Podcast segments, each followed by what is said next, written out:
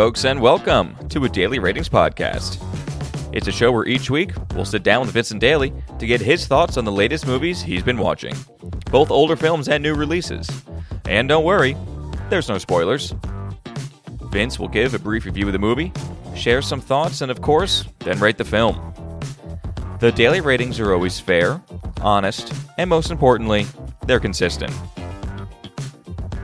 On today's show, Vince will be rating and reviewing Hocus Pocus, directed by Kenny Ortega, The Ring by Gore Verbinski, One Cut of the Dead by Shinichiro Ueda, newly released Hocus Pocus 2 by Anne Fletcher, and finally, Black Adam, directed by Kwame Khaled Serra. So stay tuned and enjoy the show.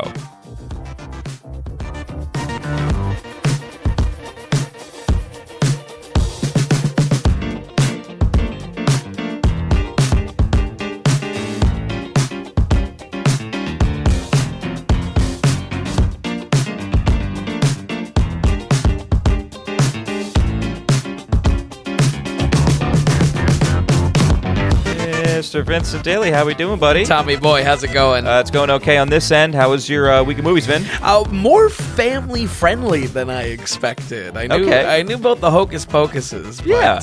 uh, yeah. I, I, I don't know. Were know. you surprised with how kid they were? Yeah, I guess maybe it was more so. I mean, every week this month, I was really looking forward to get some, you know, some hardcore horror, you know, dedicated Sure, horror. sure, but, you yeah. know, it, it is what it is. But uh, yeah, you know, I, I excited about uh, to talk about these movies. Of course, we have a colossal release with uh, Black Adam. Uh, I guess I, I was this. The jaws of life for the DCEU, or at least I they mean, yeah, want to This be. is being talked about. yeah, yeah. I mean, I did not know. I didn't sure. I didn't care Mm-hmm. too much. But it's like you know what I mean.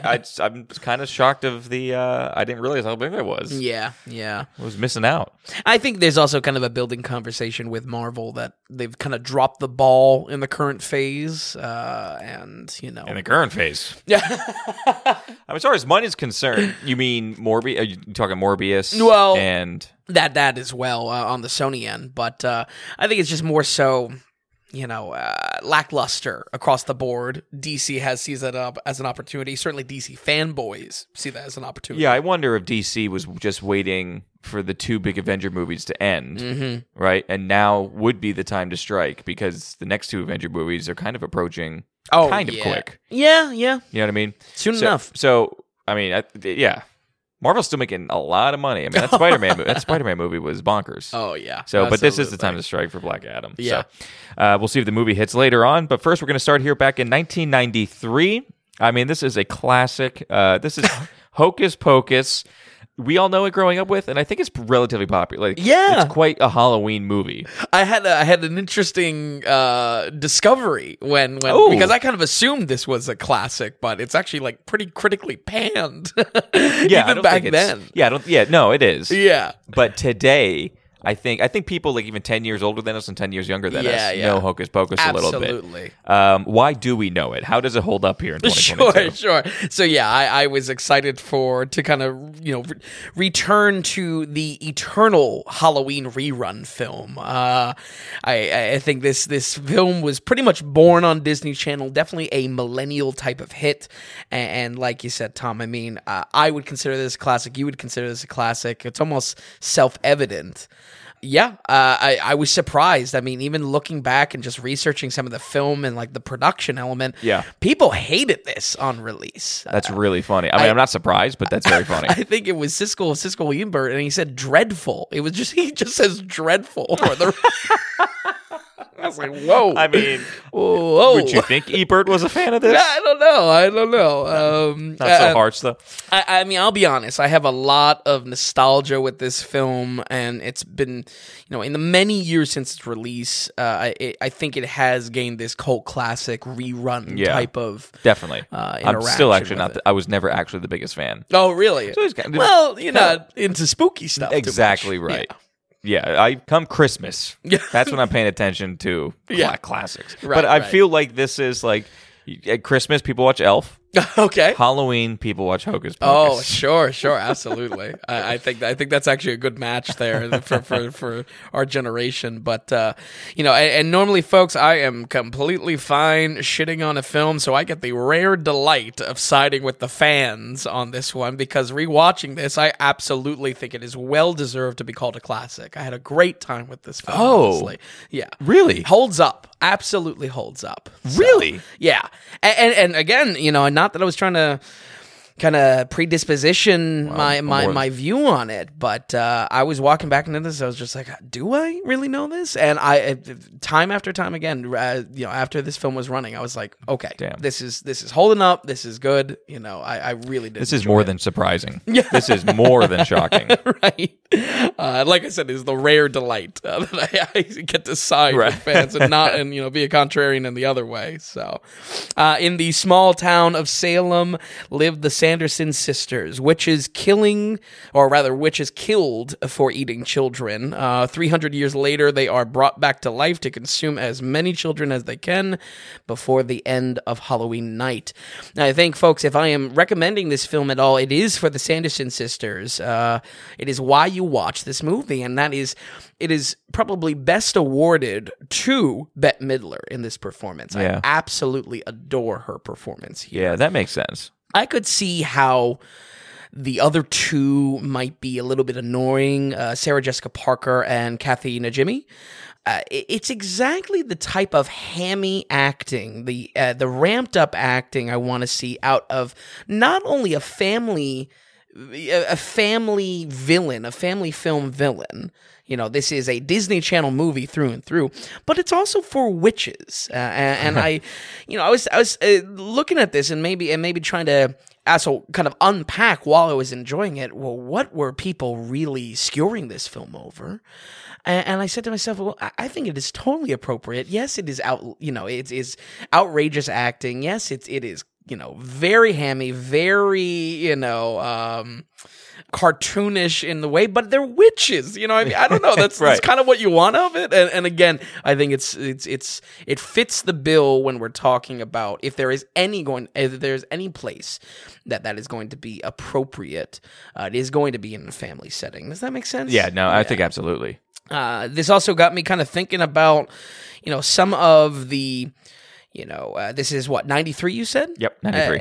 Uh, some of the the hammy, campy acting of the time got me thinking about the Burton Schumacher Batmans, which uh, Mm-hmm. No, I, I- am a fan of. I, I think that's a great pull. I think that Yeah. totally makes sense. Yeah. Uh, and and again, I, I think where I would draw the line is that is it in a family film? If it is, well, guess what? We can have these kind of cartoonish ways about it because we're not trying to I get this gritty realism to their motives or. I think it would anything like be. I think it would be really bad. I mean, Yeah. I mean, think about it. If they actually went ser- like tried to go Sure, serious witch or weird or creepy or actually like playing up to right. I don't know actual witchcraft and everything like that. It- it- Exactly. It, it, wouldn't fit. It wouldn't fit. Exactly. You want to be having a good time with this. Exactly. Yeah. So now I, I, I think critically this this film does have some serious TV movie vibes, and Mm. that could be a turnoff for some. Uh, you can see this in the kid actors for sure, uh, the dialogue overall, and I would say some of the plot points. I think a lot of this feeling comes from our director. Ortega is a Disney Channel veteran. Uh, and that film, this well, this film doesn't really escape that in tone or any sort of way about that you know, I, I I mention it just because watching in the here and now, uh, that might be something that turns audiences away that haven't grown up with this film. Right, Maybe right. in the chance that they have not seen this film. But also, it is slightly, I think, a, a pass for me because Ortega kind of understood the assignment here. He was making a Disney Channel film. So, Yes. you know, I mean, to call it, uh, to fault it for its TV ishness or its maybe it's kind of its surface levelness to it. Yeah. Uh, I think uh, you know. I think it's going to be something there that it doesn't make a great uh, recommendation to possibly a new viewer, but I also give it a pass when I'm watching it uh, personally, if that makes sense. I think so. And you know, it's tough because how do you slice it? Because okay, if we're talking movies here, it doesn't matter how they came out. You know, Mm-hmm. a film is a film. You know, so it's an hour and 36. Yep. So it's like, how do you rate it? You know what I mean? But as far as enjoyment wise, I think it's important to know this was meant for TV on the Disney Channel. Uh, right. You know what I mean? and and, rerun. and I think I think there is just a natural pass of watching something like Yeah. that, and I think the lightheartedness of it makes it easier too. Yeah, absolutely. It is a family Halloween film and and I don't think there's anything too wrong with that. Yeah. So let's talk about some special effects because I would say it's a mixed bag here. Uh, across the board, I really enjoyed the set design and the props. Um, uh, right in line with this 90s pre goth type of style that we mentioned uh, uh, on some of the uh, earlier reviews of the month. The graveyard sequence is a great example of this, um, both for the Sanderson sisters floating above on, on brooms. Yeah. Uh, and just the design of the graveyard overall like there's there's some serious there's some serious love put into to these sets and these props. Uh, i would say on the not good side is the cursed cat uh, zachary Binx. Um, you know i mean this uh, this this cat character I, I believe the technical side and this was actually some of why i was researching some of the production Okay. For a children's film, no less. But uh, I believe it's some sort of rotoscoping where they have the footage of the cat and then they're animating over it. It just doesn't look great. It's, I it's bet it just- does. I, I would Yeah. love to go back and look at other examples of that. Yeah, yeah. Uh, it's uh, you know, I, I I give it a pass just because I don't know. I, I feel like early '90s, uh, like a cat character like that. There's probably a lot of examples of worst, uh, worst special effects. You know, maybe like a Sabrina the Teenage Witch or something like that. Yeah, that's where my went. That's where my mind went ex- immediately. Yeah. Yeah, yeah. Yeah, it, bottom line, it wasn't great, so they're probably all bad. So I, was, I wasn't doing a deep dive to Sabrina.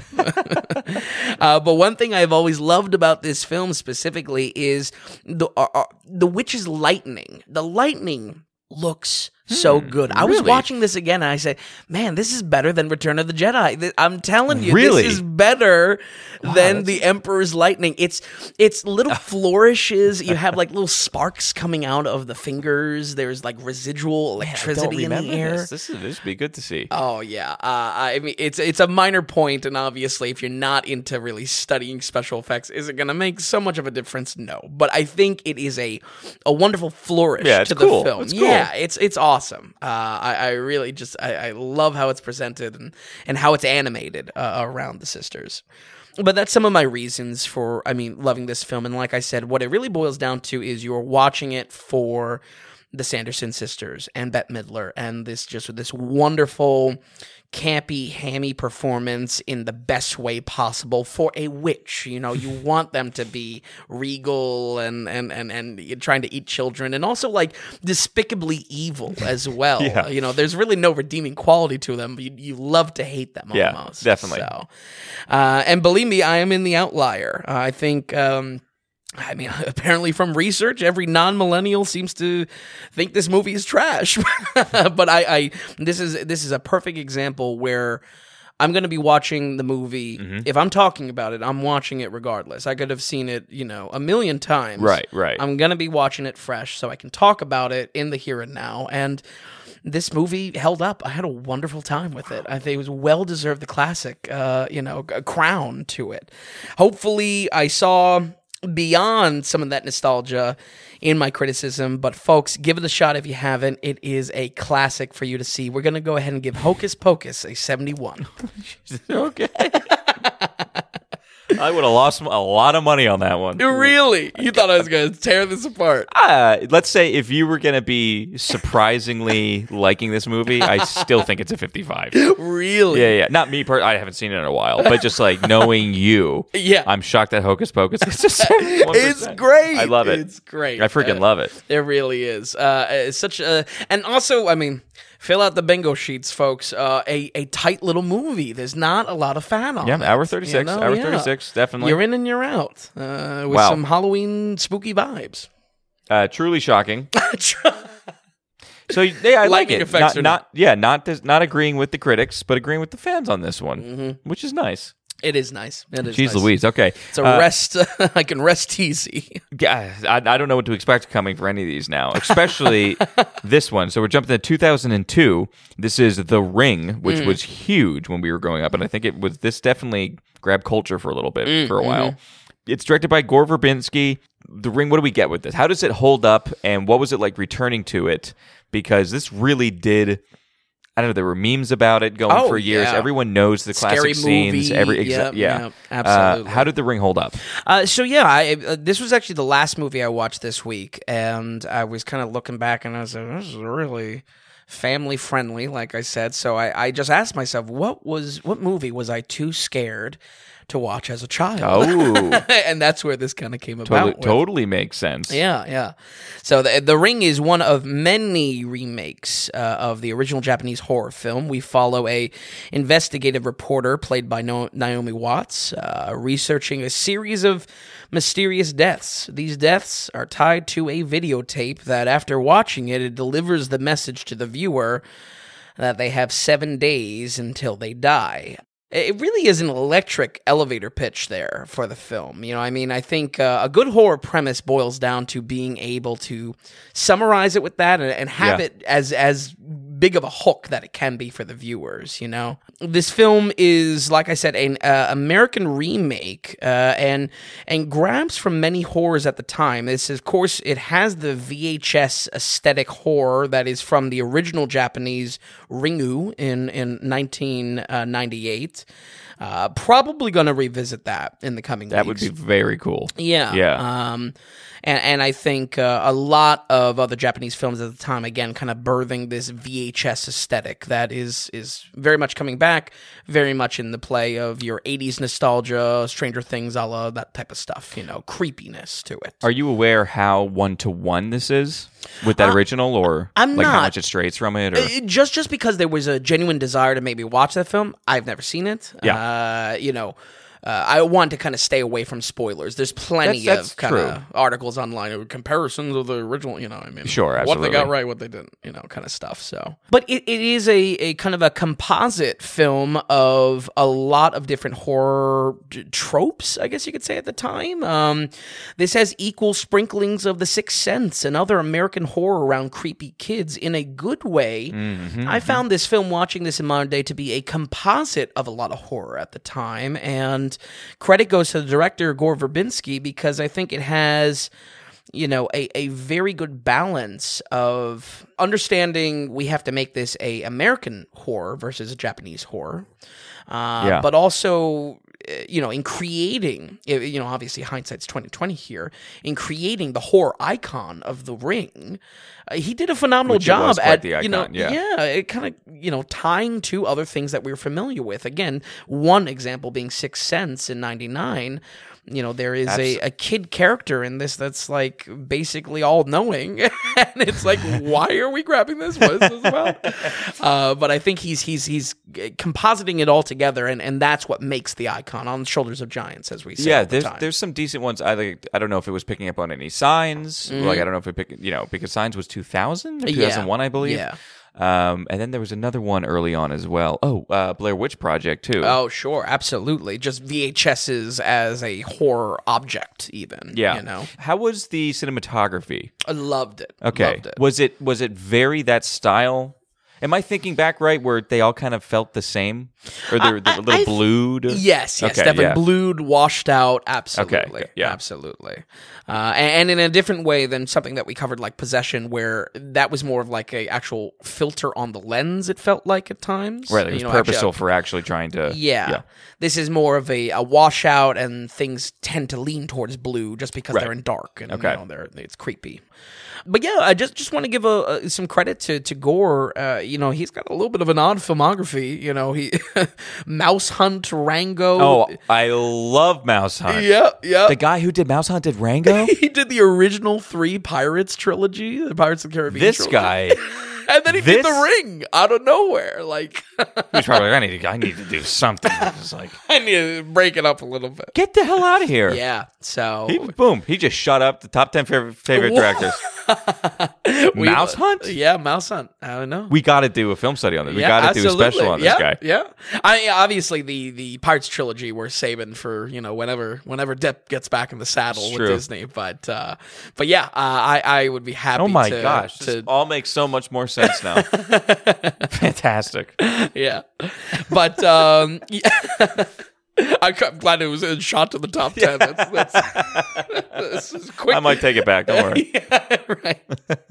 My biggest concern coming into this film, though, is that it's PG thirteen. I say no way. Very weird. That's No, actually shock. I didn't. yeah. That's shocking. It is shocking. And I said, in no way in hell is this movie that scary. And uh, to, to the credit to the film, and again, credit to the entire team, but Gore as a director, um, man, it is a scary film. so what's the deal? Not a lot of It's just not a lot of gore? blood. Yeah, right, right. And- right. and Lu- contrary and- to his name. what you're only allowed uh, back in 2002. You're allowed maybe two f words. Yeah, I, honestly, I didn't uh, see a lot of profan or hear a lot of profanity. You might only Um, be allowed one back then. Yeah, if who anything. knows Yeah. the, the rules back then? And, and Wow, obviously, so- you know, uh, someone doesn't go out to say they want to make a, a rated R or something like that. no, but you just know. you know, yeah, it's just assumed. exactly. It's a horror. You know, I had, you're gonna have I, kills. I, had, I, I just assumed this was rated R the, the entire time. Mm, me too. He Me does a good job though. He it, it, it's a great.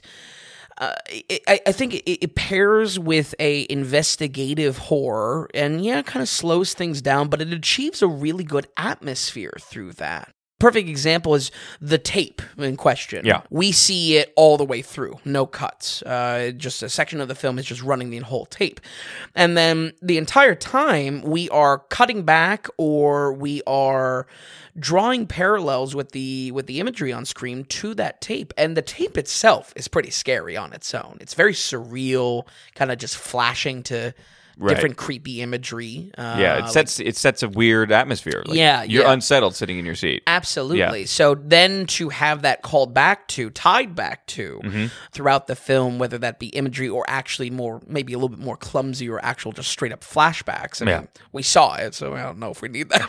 But uh, it is it is great though because that that initial film that or the, the the tape that we see it is it is scary on its own and kind of sets this foreboding tone to wait for the next time we're seeing a scene from the tape play out in the world then and it's uh just really good i was really not disappointed at all with this pg-13 rating which uh makes me happy to be challenged because again i feel like we've That's been talking wild. about the last six Yeah. months now that uh That's- that's been the thing that i've always said you know So now that you're, uh, yeah, definitely. But now that you're on the back end of it and you've seen it, let's say you didn't know going into that, you just assumed it was rated R the entire time. Oh, then- yeah. And then after you found out it was PG, well, you knew it was PG 13 going into it. uh yes okay. yes So now that you know, does it make sense that it's PG 13? i think so uh we don't we really don't see a lot of blood period Okay. so not a lot of Uh, cursing, not a lot of blood. yeah, even the aesthetics of uh, of the little girl uh, of the ring itself, uh, it's water based. So Hmm. normally, in kind of a ho- hor- horror icon, you'd have blood, you know, kind of no. leaking in, but it's all water because it's uh, you know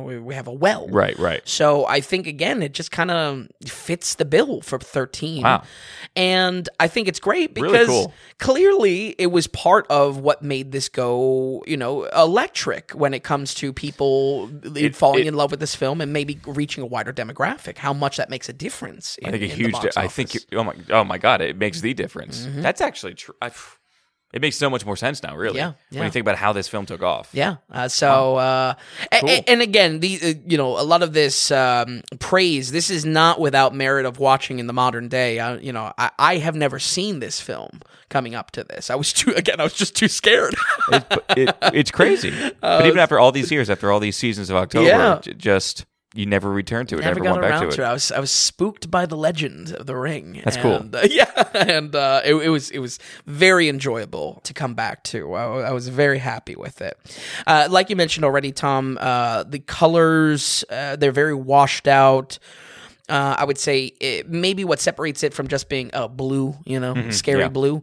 It is. It does play into kind of the worn out aesthetic of this tape being played over and over and over again. Okay. You know, there's a worn outness to the film.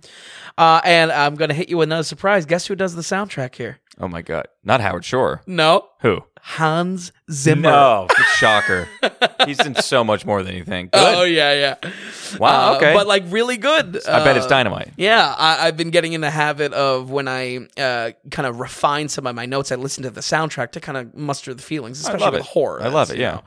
Uh, and I was just like, wait, Hans Zimmer? What is going on here? And That's uh, awesome. It's great. You know, I mean, I wouldn't say maybe it's like iconic as like Dark Knight or something like that, but he does a really good job with it. So. He's, I mean, he's so good. He's the leading guy right now. Yeah. And has been for probably 10 years. Oh, for sure. Yeah. For sure.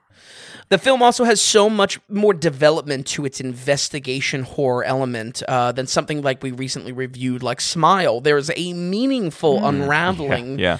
to the mystery of how this cursed, cursed VHS comes about.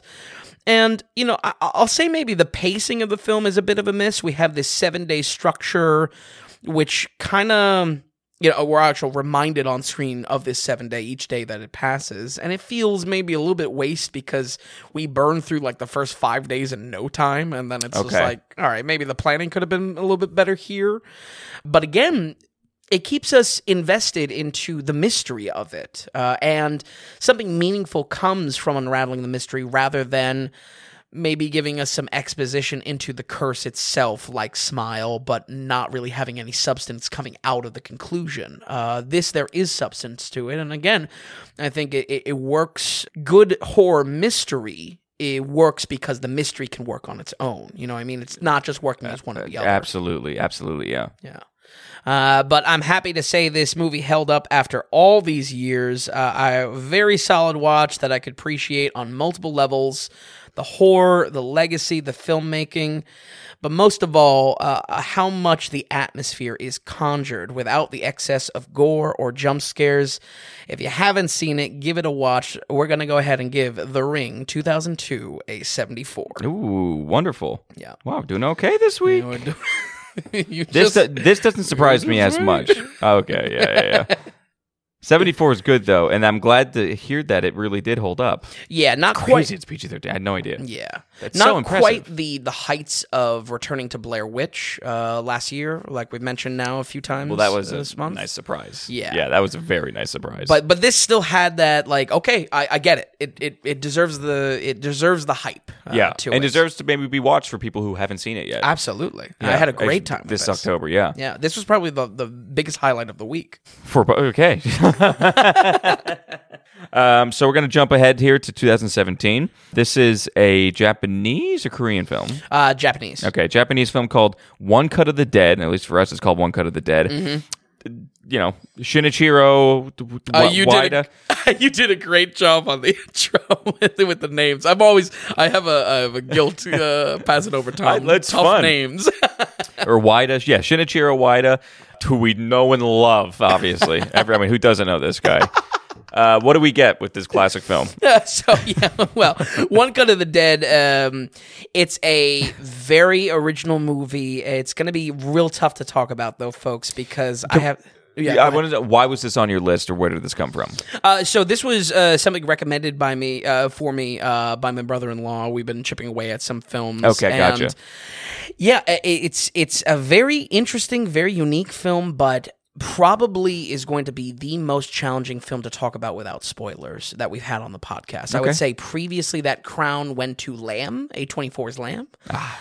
uh, where you know, I mean, I really couldn't say much, but you know, was was needed to talk about it regardless Sure. very similar very similarly here you know there is just a, a, a large part of the film that i'm not going to be able to talk about That's fine. That's fine. yeah Set her up for us. yeah um you know this movie evolves quite a bit over its runtime and the difficulty in me recommending this is that the initial plot pitch is is nowhere near how the film makes you feel at the end. Folks i have put a lot of thought into this of how i can review this film. Actually to a certain point that i was going to say I, I don't care. I'm going to talk about spoilers because I, otherwise can't talk about the film. But i said no let me let me let me draw that back. I saw that online really no one was giving up the goat uh, on this so i was like Okay. okay. if i say i do no spoilers Yeah, you I can't break. You can't Yeah, break it. i can't break for this so Especially because we pride ourselves on no spoilers. If we- Exactly, If we, yeah. were the ones. yeah one of one of um one of the guys i follow uh, he he covered this and and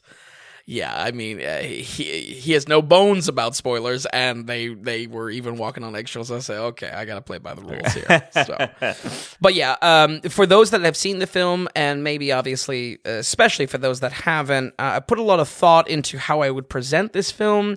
I would say, in a nutshell, this is a Japanese zombie B film, B movie with enough heart to be called feel good. And that's what i mean as the the feeling that you're coming out of this. If i presented this just as a zombie film uh, that's not what you're coming out of the, the experience with. Um, if I would present this uh, in more of its feel good elements, we would dip more into uh, the the spoilerly aspects of it. So, I, I think if that originality sparks any sort of interest for you folks at homes, I would say roll the dice and give it a shot because again, the originality of this film is huge.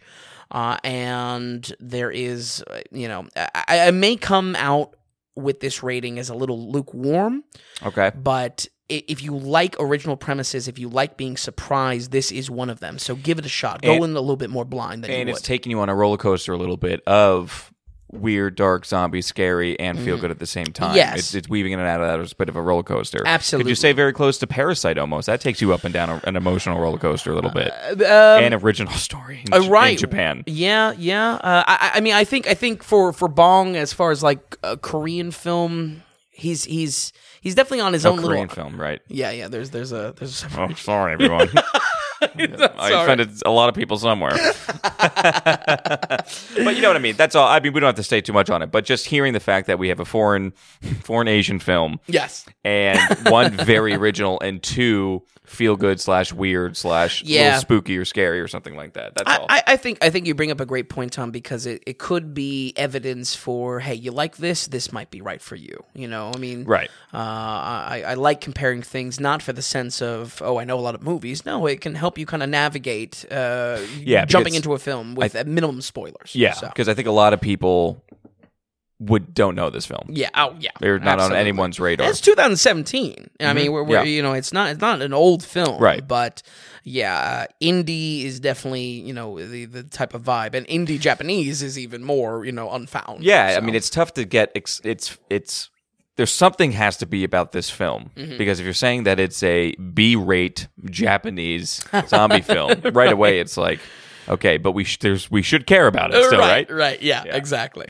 With that said, I, I mean, I can can, can kind of discuss the first forty minutes or so of the film, and you know, it does have merits of its own. Uh, as the title suggests, the first forty minutes of this film is one big cut, a a oner, as is referred to as films enthusiasts. This is exactly what the uh, the title refers to. That is a single uninterrupted take to this. The first uh, half is also a good example of first person uh, perspective used in film successfully. Uh, I think there's a lot of enjoyment in figuring out how they pulled off certain filming tricks. Uh, and, you know, in a similar way, kind of, you know, watching the film, but also having some fun you know, figuring out the production, figuring out the the, the behind the scenes elements uh, had me very, re- you know, had me reminiscing a lot on 2014's Birdman, uh, 2015's Hardcore Henry for the first person element. Uh, definitely. And, and folks, if you enjoy thinking about the production or behind the scenes work that goes into movies, this film is going to reward that because there is kind of, um, you know, again, uh, you you could very realistically not notice that it's one cut. It is it is part of what is enjoyable about this. And again, It adds of something. It adds something to a viewing experience, which is what makes Birdman so good, which makes the opening to Boogie Nights so good. Oh, It's- sure, absolutely, absolutely. One Cut of the Dead was, um, you know, or is a, a very interesting where it unravels, and while the first half of the film isn't really good, besides this maybe this this production element, uh, it, it feels very low budget. It feels very B movie. I think the novelty uh, is going to land on the right side of the raising ratings. Its originality is where I'm coming uh, with a you know a positive rating for it rather than calling this a B movie. Why would you waste your time? Right, it? You right. know, I mean, the novelness of it really does save it, uh, which is important. Um, I wasn't crazy about this film by the end, but if anything, it does get a lot of points for high rewatch potential as well. Something that we maybe talked about earlier in the podcast, but not something that we've talked about in a while. I got five movies a week. I ain't rewatching. Right, right. I ain't rewatching anything. That's uh, you rewatch some things. yeah, that's true. That's true. Yeah, cut yourself some When I have to, when I want to. So even though, so you would return to this? I, I think uh, more so again in in kind of a tiered approach. I think I, I didn't I didn't love it. I think its originality gets into a positive area. I think it could fit for a very specific type of film enthusiast that loves, you know, uh, the technical side of film.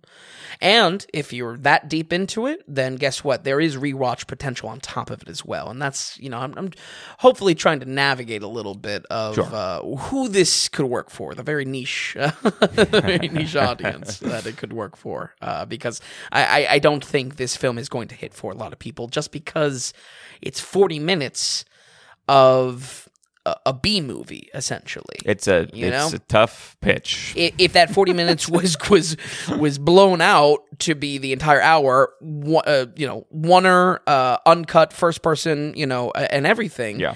i still would be coming in with a very very poor rating for this Mm-hmm. because technical aspects aside it's not what i'm recommending this movie for Right. so I mean, that's tough because first, I mean, it's only an hour and thirty six. yeah yeah So you know, it's it's a lot to ask of an audience to sit through some serious. Yeah. madness. yeah, it's true. It's true.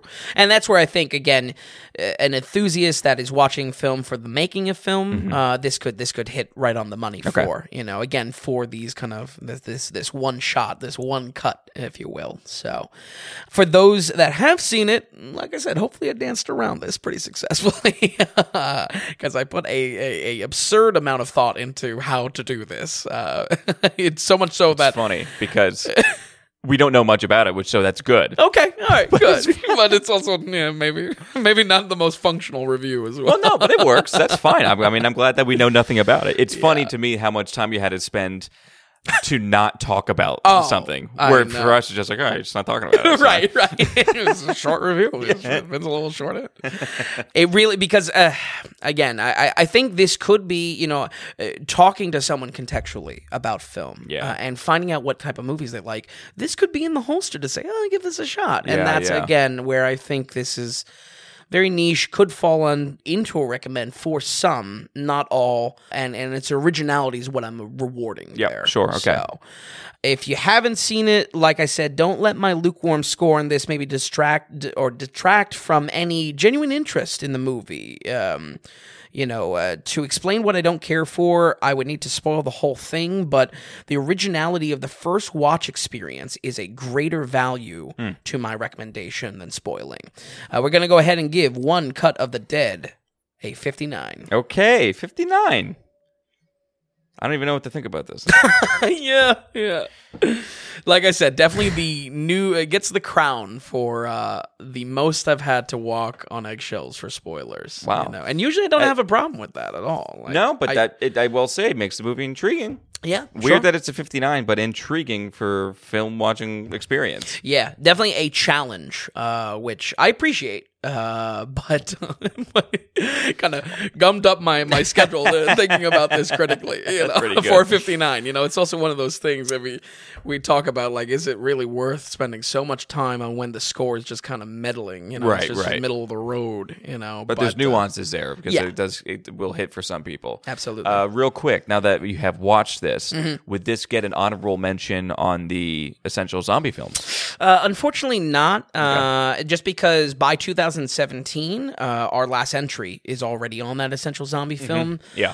and I don't think too terribly much is done with a zombie icon as well. So, but great question. Yeah. Okay. Very good, Vince. So that was uh, that was one cut of the dead with a 59 percent. The original title, Kemeru o Tamaruna. He's going. He's, I, tried. didn't put him up to it. He's going in for his own. uh, easy to find, by the way, or difficult for us? Um, How did you I don't view it? know. I don't know. Uh, my brother-in-law had a copy. Yeah, so. I'm not too sure. All right, so everybody just hit up Vin's brother-in-law then. Uh, okay, Vin. So we just want to remind everyone here we're going out the value for value model. So if you're finding the podcast valuable, if you're finding the uh, the website valuable, if you could uh, send us back some value. You go to the website, go to the donations tab, and uh, you can send in whatever donation that you want of any amount. And you send in a note along with it. We're going to read it here uh, on air and live. It's just a way for you to connect to us, for us to connect to you, and also for you to show your support and produce the show. Completely producer supported. It's a value for value model, and we thank you so much for those of you who uh, who have produced. We're excited to get a lot of more producers in the future. You know, if if you don't want to give anything right now, or obviously you know money's tight for a lot of people, and uh, we're still growing, and we were going to have more to offer. But if you could, uh, tell somebody about it. You know, tell a friend, tell a family member. That's uh, that's huge for us right now. Absolutely. and so appreciated. So we thank you all out there who are enjoying listening and uh, who are also helping produce the daily ratings. Again, it's dailyratings.com and head to the donations tab. All right, Vin, with that, we're going to go to our newly released, or now in theaters. Uh, we're going to jump here to Hocus Pocus 2. Not saying, not Kenny Ortega anymore. This is Anne Fletcher. Yes. And how do we come back to this IP? And what do we get with it exactly? So yeah, this is straight to Disney Plus as a release, and that can be kind of a red flag for some, uh, just because I feel out of all the streaming services, Disney Plus really shovels out some stuff. Yeah, you know, I would say so. Yeah, I mean, probably Apple TV is next in line with that, but um, they're at least a little bit more selective. It looks like. you Yeah. know? so, um, but the sequel serves as a expansion to the backstory and the lore of the Sanderson sisters. Instead of some '90s plot about kids move into a new town, we have the story paralleling the sisters' witches' coven. Uh, you know why they stay together, how they keep their power together by their friendship or their sisterhood. And that is paired and paralleled with girls in modern day that are interested in the occult and witchy stuff and magic, you know. Right off the back, I think we are it's a better setup pairing this together. Um, okay. That is one praise that I'll give to the film that I think it both from a business perspective understands its demographic a little bit more, uh, Okay. being a teen girls uh, interested in these things, um, but also does play into a stronger story, at least in concept, uh, because again, if the best thing about that original film, and like I said, you know, even watching it, you know, just this week, uh, is the Sanderson sisters making the story a little bit more directly about the sisters, Mm-hmm. trying to say, okay, what what are who are we putting against the sisters in this, and can we draw parallels to this? I think it's a little bit better crafted for that reason, uh, a little bit more thoughtful, I guess would be That's good. takeaway. And, you know, that's good. Are they trying to make it a little bit more, I wouldn't say more original, but they're not trying to just rinse and repeat. It's not the same exact story. Right, right. Yeah. Yeah, uh, even even in the Sanderson sisters' motivations, you know, it's not just eating children. uh, Right. Which, you Good, know, okay. Again, I, I mean, I don't know. I kind of I kind of liked the you know again the cartoonishness of Yeah, the, yeah, the yeah. original. But uh, right off the bat, we are shown the origin of the witch sisters and that their strength comes from again sticking together. It's the witches' coven is is is kind of the the focal point here. Uh, and once we flash forward to modern day, uh, they have them once again released to meet by a world that is much more inviting to them as last time. They will soon show that uh, there was a reason why the town of Salem was after them, and uh, their evil ways do seek in. So uh, it is uh, it is not, believe me. I, I was looking at this film. I was like, "Oh, are they gonna, really gonna sugarcoat it? Are the Sanderson sisters gonna be good guys or something like that?" That would be the worst. you're right. That would you're be the worst. And, and, and there's there's uh, uh you know a little bit more of a, a, a sympathetic route to to how they're portrayed or anything like that, but they are still evil. Uh, which is good. That's good, you know? yeah. and, and almost again, you know, very very cartoonishly evil. You know, concerned with baby souls and things like that. You know, the souls of children. You right. know, it's yeah. Uh, I'll be honest here. Besides this being straight to Disney Plus, besides this being another sequel that nobody really asked for, Mm, yep. like I said, I think there is a smart move in understanding the demographic of teen girls. Um, if anything, that that first Hocus Pocus, if anyone is holding up the torch in modern day. You know, in a landscape where Disney Channel, I don't even know if the Disney Channel is even around. you know, I don't know. I haven't had TV in probably a good five years. uh, I think, uh, you know, it, it's smart to tie this to that demographic as Yeah. a business move. And again, I think also that plays into the story as well. So credit where credit is due. I think I felt it was it was well crafted in that regard. Okay, that's good. Is there enough there to play off so the people who enjoyed this when they were 15, who now have those 15 year old kids. Sure. kind of, does there something for them to enjoy as well? Or is this as much so. more of a 15 where the family could enjoy the first Hocus Pocus? Mm-hmm. Is this one more focused and just for 15 year olds? Or is this, again, another family treat. I think it's a it's a family treat. Maybe leans a little bit more towards a female perspective with it. Mm, of course, uh, yeah. And again, and I think if anything, that's a credit to it. Mm. But um, honestly, uh, you know, towards towards my recommendation for this, I would say actually watch them back to back. I think there is this is a that's great. fan film, you know, for that. Okay, very So, good. You know, if my recommendation was based on the Sanderson sisters in the first one, guess what? It's more good stuff here. And yes, all the actresses are much older. yes, there's a bit of a different tone to each of them. Uh, for instance, Sarah Jessica Parker. She's a much bigger star now uh, Yeah. than, than back in '93. Yeah. So I feel her character originally being a very kind of dumb, ditzy character, they've toned that back because she probably disagreed with it as an actress. you know? right, right. and filling that role. Uh, but uh, you know, they they are still able to conjure a lot of the same fun and energy. And again, that focus is put on, if anything, exclusively their interactions with each other, this sisterhood element. I think where this falls short is is really in script and plot. Uh, it, it's just. I put a bit boring here. I'm gonna upgrade this to decently boring, uh, because even even just uh, my just my gut reaction. Would I call this a bit boring? No, it's a bit more than bit. and uh, yeah, I I think that if anything, it plays into why I'm saying maybe even watch these side by side. This is by no means a bad movie, Yeah. but you can really watch this side by side and see, oh, the, okay, so I get why this is more of an electric movie in the first one, and maybe lacking a little bit in this in this second. So watching them together helps them.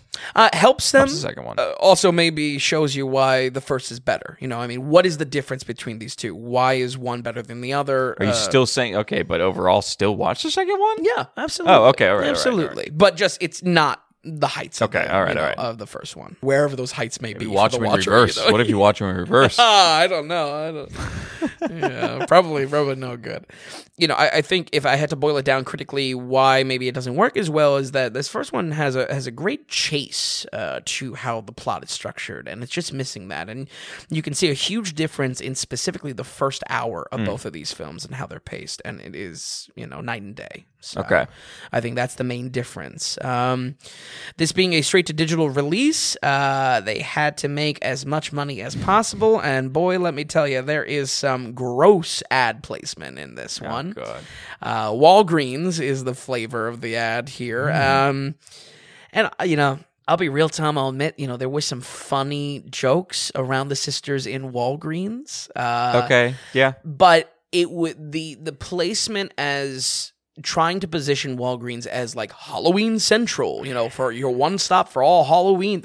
It was Disgusting. disgusting. That's Yeah, disgusting. Yeah, Uh, I mean, Way too blatant. exactly. Yeah, uh, to the point that we get like a, a shot of a of again of an actual Walgreens like lingering. It's just like That's it bad. just just destroys it. Um, I feel like you could have, and especially when you're dealing with like Halloweeny spooky stuff. I just feel like you could have went and got better ads. You could have got the same amount of uh, money and had better ad placement. I, I agree. Right? I agree. Yeah, and, and don't get me wrong. I mean, there there's some funny. Eh, the, the, the jokes are set up around. You know, they're they're concerned with I- it- consuming the souls for youth. Well, guess what? You, Walgreens has an extensive beauty eh, section. You know, It's so it's cute. I mean, it's, you could definitely see how Yeah. it plays off of it a bit, But a, when a lot better than Olive shot- Garden in Yeah. Sonic. oh my god, yeah, that that is Yeah. the that is the worst. right, right. Yeah.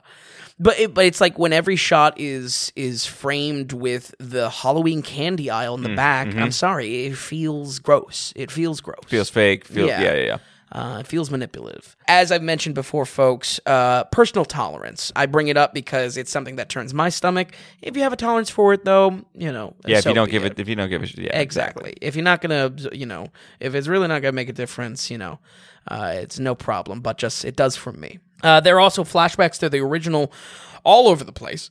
Uh, and I would say it, it's relatively unneeded. You know, this is a fan sequel and knows it is a fan sequel. And just, you know, I mean, it's a little unneeded how much it's thrown out there. I'll call that Matrix Resurrections uh, syndrome, uh, where it's just like, well, do you know who's watching this film? Do they need a, uh, do they really need a flashback here? You know, I'm pretty sure everyone could put the dots together. Right, right. So, other than that, of those critiques, like I said, we have a very similar film, a little bit better crafted in ways, a lot weaker in other areas. Uh, unfortunately, weaker in the areas that just are straight to digital releases. You know, what I mean, I Yeah. think it's very indicative of that. So, uh, the return of all three actresses here may not feel too fresh, but uh, updating the plot to be more teen girl focus is a welcome revamping of the story. And I think again, my recommendation is to watch these side by side, if only to appreciate that first one mm, just a bit more. We're gonna go ahead and give Hocus Pocus two a sixty on the dot. Wow. Okay. I'm kind of still surprised at a 60. Yeah. That's not bad. Yeah, yeah. Wow. Okay. Hocus Pocus punching way above its weight. I feel like. Wow. I mean, well, listen, I, I mean, I I was- my uh, points. I wasn't expecting 71 on Hocus Pocus. I definitely was expecting below 50 for the second one. really, really. Not knowing anything about any of them, or Yeah. not knowing anything about the second one, it's just like I just thought it was going to be Disney Plus drivel. Sure, sure, A- and it it definitely is in a lot of ways. Yeah, it kind of came and went. No one's really talking about it too much. Yeah, I guess I guess it i- my bias for these three actresses, and I mean, Bette that's Midler cool. specifically. I Well, mean, I that's think what she made- does yeah. a phenomenal job. You know, Is it weird that they like didn't do it ne- like next year, a year from now? uh, how so? Well, I- it's just like, oh, so the 19th anniversary, you're doing Hocus oh, Pocus good 2? point. Not 20th anniversary? yeah, good point. You know, just make the billboards look better. 20th maybe, actually you know. release it in theaters. That's just me. Yeah. Anyway, uh, okay, Hocus Pocus 2 with the 60%, mm, really not that bad. Yeah. Uh, okay, so we're going to move on to the um, to the big one here, the one that's I mean, hey, the box office finally is looking good for once. people are in the seats, people are buying tickets again. This is Black Adam. This is from a director I don't think I've heard of before, but maybe we know him. okay. And uh, what do we get with, you know, this is The Rock coming in, this is Black Adam, this is DC. What do we get here with this? Mm. Yeah, a, a big push for this film. The director of Jungle Cruise, uh, he's back at it again. yeah, we actually didn't cover Jungle Cruise. I watched it. Oh, really? Uh-huh. Yeah. What, what's the Tommy Two? Give me real unofficial Tommy Two shoes. Um, it was horrible in all the best places. Okay, and. I mean, I think it gets two shoes. oh, it gets No laces, shoes? no Oh, laces. Okay. Well, they may be tripping over, over Uh, themselves. More so, though, it gets it gets it gets definitely one shoe, no, okay. not a flip flop. Yeah. I don't know. It's not good, but enjoyable. That's how because All it's not good. Sure, sure. So, um, unhelpful. That was very no, unhelpful. it was on the spot. I put you on the spot. Uh, now that I know Jungle that, I have no, I have, uh, I have no hope for this film. Well, yeah. Uh, let me unpack it. Yeah, 'cause just go it's- for it, It's yep. a, it's a lot. It's a lot here. So uh, Dwayne Johnson, uh, The Rock here is is you know really. Uh, he is pushing this as um, a surge of life uh, into the franchise of the DCEU, uh, and Warner Brothers really needs it to save their superhero universe. Um, and uh, as far as Dwayne Johnson's involvement uh, in the project, it, it goes back a while. Uh, very similar to Ryan Reynolds with Deadpool on the Marvel side of the coin. This Black Adam casting is wholeheartedly backed by fans because he just looks like the character through and through. oh, really? Yeah. Um, Kind of nice. and much how uh, Reynolds' voice is now almost inseparable from you know Deadpool's uh, fourth wall breaking Sure. kind of jokes to it. So I I have some notes later on. I mean, uh, Dwayne is is doing an all right job. Unfortunately, we have another scenario where his own film is a little bit hijacked by supporting characters and. Believe me, I you know he's kind of just playing it cool. He's really not doing like an amazing job at like bringing the character to life. Yeah. It's more so just being badass. Right, right. Uh, and hey, that's fine. he's just carrying it through the film. exactly. Yeah, he's not torturing the character, but Right, right. Yeah. this isn't something that comic book nerds are going to be in an uproar over or Right, anything. yeah. But yeah, it's it's just like once again another scenario where it's like I'm here for The Rock. I'm not here for anyone else. Like Black Widow, like uh Mm-hmm. like Thor, like you know, eh, pretty much like all the all the superhero films it feels like lately. For those that are not up to speed, because Black Adam, a big character on the DC side, uh, but uh, not exactly a household name. Uh, he is a anti-hero uh, or maybe even a villain in the Shazam mythos.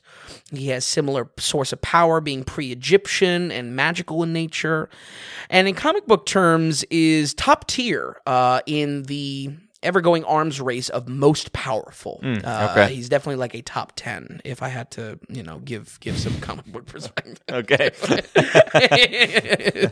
Sounds like who who cares? who gives a damn about top ten? I'd be interested in the other nine. yeah. Uh, I mean, at least with Marvel, it's like, okay, Superman, we get it. right, right, right. Oh, Superman is DC. Superman DC, yeah, yeah. um, the factor is important how the film is positioned, though, because again, the DCEU is in free fall. And who gives a damn about anything? There's there's no Yeah. continuity. Ezra Miller is don't know if it's facing in free fall. 25 years Listen, in prison. It never got off the ground, It's very let true. alone free fall. Very true. Yeah. Uh, so yeah. uh, this isn't really a reboot. It's kind of like a revitalization. Uh, there's the they got the jaws of life. They got the you know they got the paddles out. Right. trying to try to bring it back to life and uh, the it, right in the marketing of this film right in the point of this film is that they're trying to surge the life by putting a power you know such a powerful character into the lineup hopefully they can kind of you know play catch up with the perpetually ahead of the game Marvel. I feel like it's always been catch up. This is their moment to maybe seize some of that. So I bring a lot of this up because again, this is going to be a bottleneck. This is going to be required watching uh, for DCEU, and uh, I, Not know, surprised by that. Yeah, yeah. Especially if they're really kind of trying to do a knockout swing here. Exactly. Yeah. So, for fans of comic book movies, if you are really a diehard fan of the DC side of it, and you've Mm-hmm. been you've been fighting them all off, all the naysayers, uh, listen, uh, this this will be something that you can at least say, okay, it, it was substantial to where things are going. How the I feel about the movie though is is, it, it is extremely generic. Uh, Mm-hmm. it is, you know, it may be required watching, but it is something that you are going to forget in a week's time. so you- you're probably going to just have to watch it again. Uh, our story introduces a lot. Not only do we get up to speed on Black Adam's origin, but um, we jump in the deep end with a lot of other superheroes challenging him for the power uh, of this the DC universe kind of is progressing behind the scenes, and this movie has a big focus on the uh, first appearance of the JSA, the uh, Justice Society of America. Um, this is kind of a Tom. This is kind of second-rate Justice League, basically. Oh, It's- okay. it's, you know they clean up the. You can't be happy to see them. You can't be too in- Um, thrilled to hang out with him in the film, right? Well, that's what I mean. Like it's kind of like they're stealing the time away from The Rock. So you, you, know? have you have B rate Justice League taking time away from the Rock. That's what that's what this is. yeah, basically, basically. Okay. We do have some cool introductions to other other heroes. Hawkman gets his first introduction here. Doctor Fate, a very very important character on the DC side, uh, played by Pierce Brosnan here. Um, I'm glad to see Pierce. yeah, yeah, a cool character. Okay, too. good. And and I'm not saying that I I didn't like the involvement. I just have a, a, a fundamental problem with the film called being called Black Adam when Black Adam is supposed to be the main anti-hero character. Wow, he really is that vacant. I mean, it's like we get a lot of badass scenes with The Rock, but I would say a good 40 to if not 50-50 down the middle is spent with the JSA. Wow. Uh, it's not his movie. Just how Black Widow was not Scarlett's Right. movie, you know? I wonder if people making, I wonder if like Marvel and DC making these films now because we're so flooded with them Mm-hmm. over since 2008 and Iron Man. You know, I wonder if it's just like okay, we just got to pack as many characters, we got to pack as much in as possible, yeah. because we don't want people to get bored here. Exactly. But I think if I think that's, I don't know, I think most people would disagree with with that premise. Mm-hmm. Yeah. you know, if you're going to see Black Adam, you want to see Black Adam. Exactly. That's all. That's all. That, Especially that's all there is to it. with how much of a of a force he is on screen. You know, godlike even. You know, I mean, Yeah, his scenes yeah. are really the best. And yeah, I'm not saying I was I was hating uh, the supporting cast, but again, it was just like fundamentally, it just does not make sense Mm-hmm. how they're how they're making some of these films, so these spotlight films. You know, it's like they forgot how to make the spotlight films from from just a couple of years ago. So. yeah. Performance wise, like I said, Dwayne is doing an okay job here. Uh, obviously, he's buff as hell. So, I mean, the physical side of that is, is impressive. He's just more reserved than what I expected. A lot of moments to shine are, are given to the competition. And once again, I felt like. You know, we have The Rock. You know, Yeah. let let the rock. I mean, you know, he he runs every other franchise he's a part of. Yeah, you know, just yeah. let him let him go. So, uh, just just disappointing. Black Adam as a character does not care about killing. Uh, he sees it kind of as a necessity. So we have him morally aligned with like the Punisher or something like that. That killing is part of his his deal, and that's where this kind of anti-hero element comes about. This puts him in a lot of contrast with the heroes of the DC universe. Um, yeah, I mean, I, I gotta say, it feels very, very terribly predictable uh, how this film progresses. Formulaic. Oh yeah. Yeah. formulaic without having a formula. You know, what I mean, this is supposed to be the revitalization. You know, what I mean, it's feels formulaic already out of the gate. So, I will say, action wise, is okay. It's like watching a bunch of Mortal Kombat fatalities, uh, but PG 13 um, so, you know, again, if if uh, I'll, I'll, I'll kind of revisit this. If you are a big fan of The Rock, if you're a big fan of Black Adam as a, as, as a character in the DC mythos, uh, and if you're just keeping up with DC, you know this this could all be recommendations for why you watch this. I was not loving it though. I felt, especially around the brutality of the kills. Yeah, it's cool every now and again, and yeah, they surprise you, but uh, it really gets stale within its own movie after a while. Okay, sure. Yeah, and maybe it has something to do with Black Adam's powers being so godlike. You know, there's no nuance to how the character, you know, um, has maybe you know some some Adversity problems. to Yeah, deal- yeah, yeah, yeah. adversity. You know, he, Yeah. he has weaknesses to play into for for drama, but Plot armor for that? yeah. I think that's just what you're going to get is uh, the more Well, the power true. Level raises with Yeah. these superhero Yeah, films. yeah. You know what I mean? It's the it's the problem Superman has had from the get go. Yeah, that's so only true. Kryptonite. Yep. kryptonite. But yeah, like I said, slightly cool action gets stale there uh, though.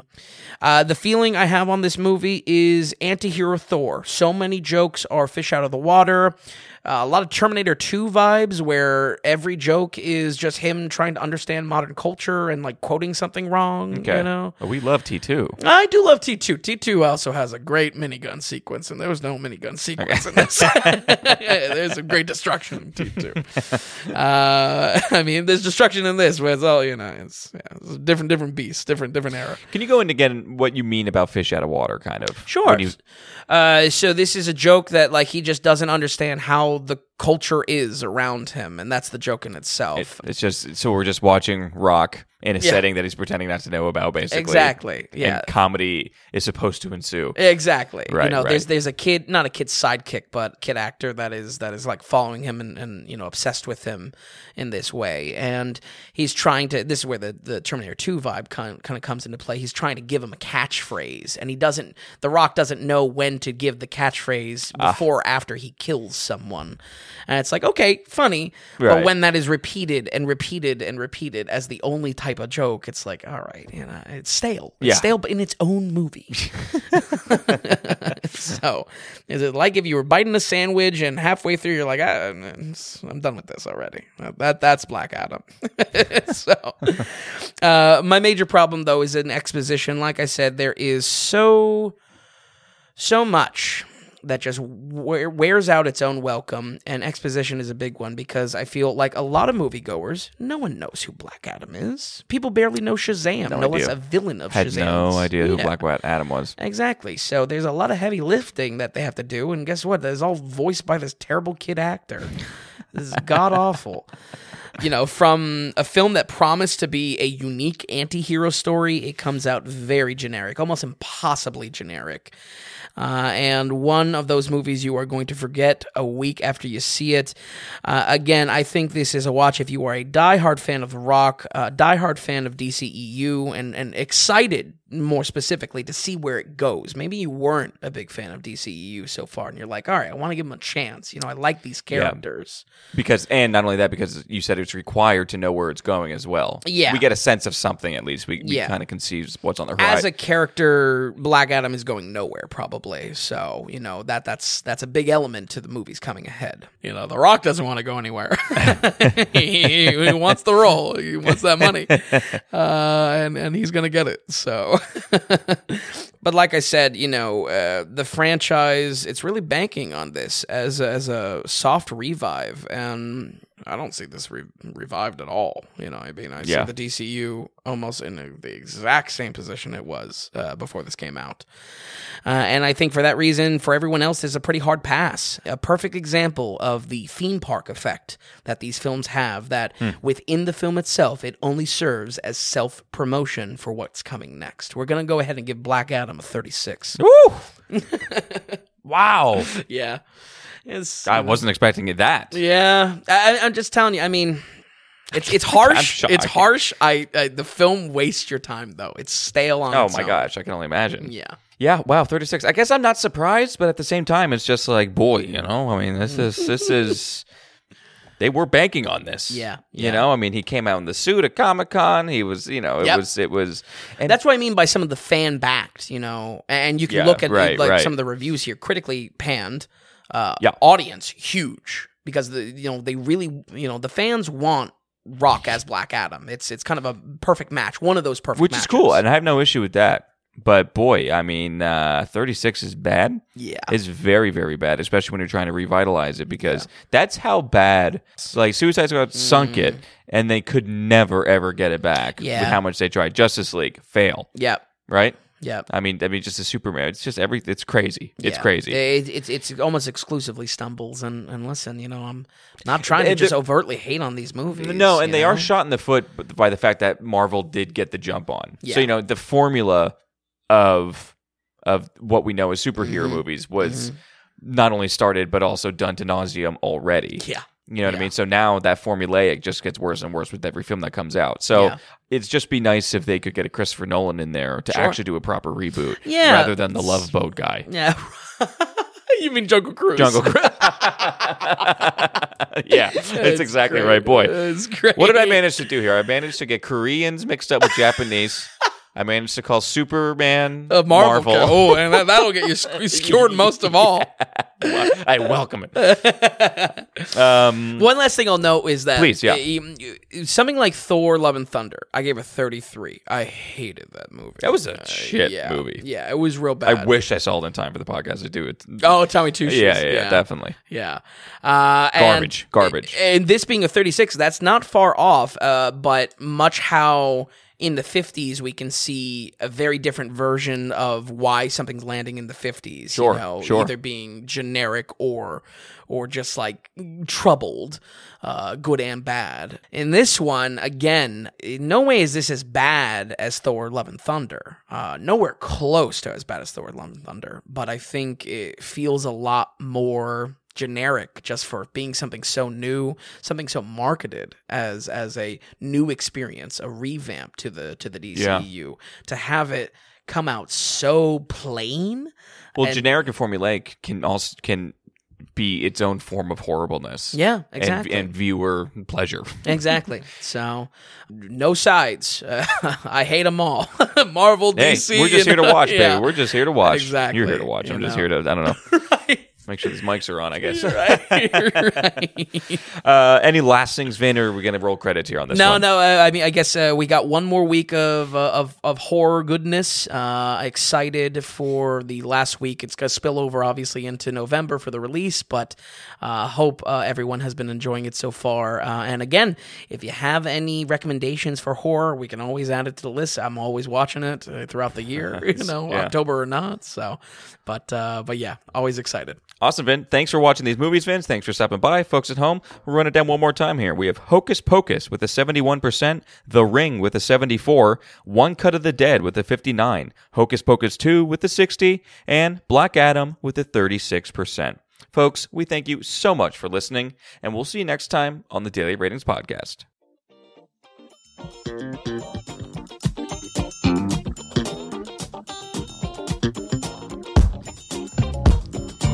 You enjoyed the podcast, if you would, could you give us a good rating or tell a friend about us?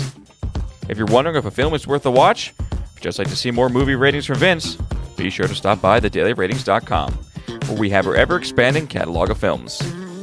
Also, if you found value in the podcast or our site, become a producer and go to the donations tab on thedailyratings.com.